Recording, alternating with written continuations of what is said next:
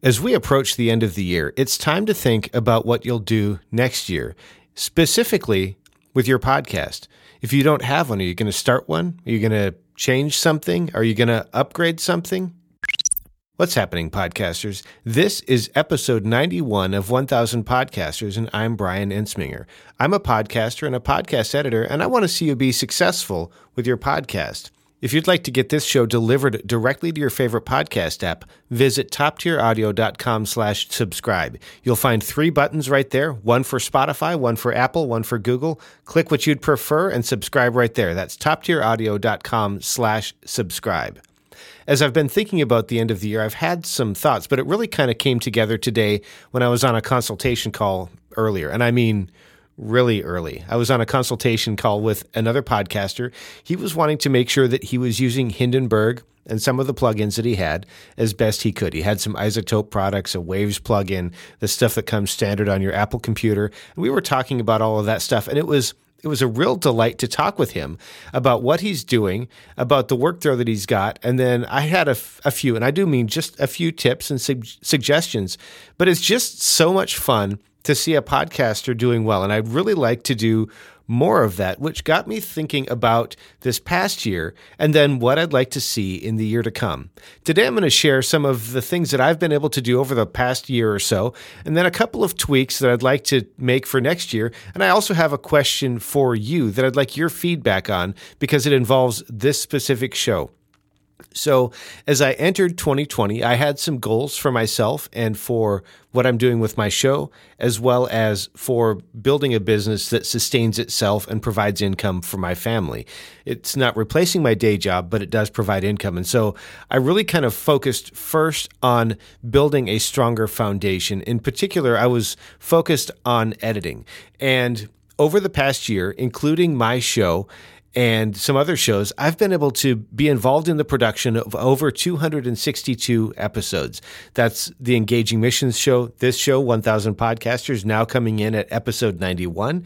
Then I've edited a couple of shows for my friend Scott McClelland. I've got a few shows that I can't talk about that are uh, over 100 episodes just between those. And then a new launch that I was able to do a couple of episodes for. And I think I've got a couple more coming. But in total, that's 262 episodes that I've been able to edit.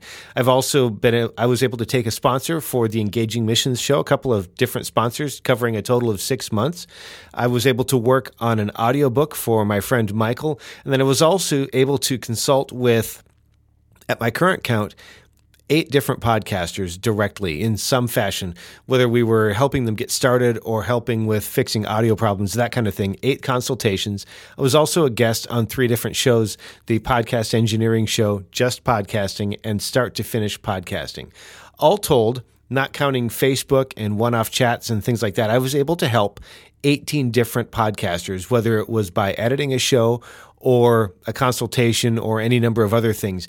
And that's what I enjoy doing is knowing that what I'm doing is helping other podcasters get going and keep going, whether it's something that I'm doing directly or something that I'm helping by, you know, helping get, provide some guidance or something like that. However, there were also some things that I didn't get to that I thought were maybe high leverage things that I just I just couldn't get to or I just didn't whether it was fear that held me back or lack of time management or whatever there were some things I didn't get to and if you're like me there's probably some stuff you didn't get to as well I was wanting to get a Hindenburg starter course going, and I didn't get that done. I was also wanting to be involved in more podcast launches, and I wasn't able to do that. And then also, I wanted to add another editing style to the editing packages that I offer. Currently, I offer what I call a light touch edit, which is kind of like the fly on the wall recording where you've got a recording and I'll go through and improve the audio and take out anything that's super obvious, like super long pauses or things like that.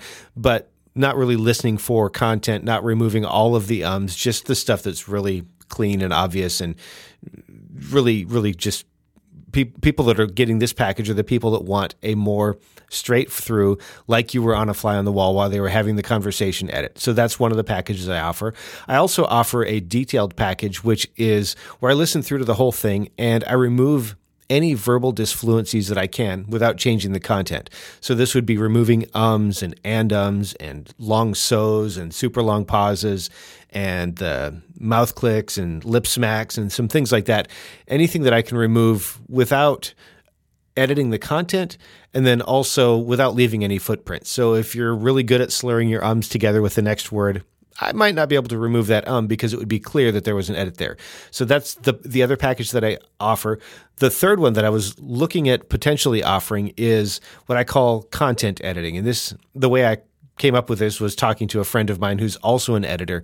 And this isn't content editing like NPR style, where you're writing a narration and you're taking different interviews and you're chopping them all up. This is where I would go through and listen to a podcast episode and remove portion the the meandering portion of answers. So if you ask a question and the guest says, "Well, let me think about that." You know, I was thinking earlier and so on and then they start talking about it and eventually they get back to that the idea is to cut out those irrelevant tangents. Now, this isn't saying, "Oh, well that was a dumb question, we're going to cut that," or "I don't like this part of their answer because it offends me." No, that's not the kind of content editing.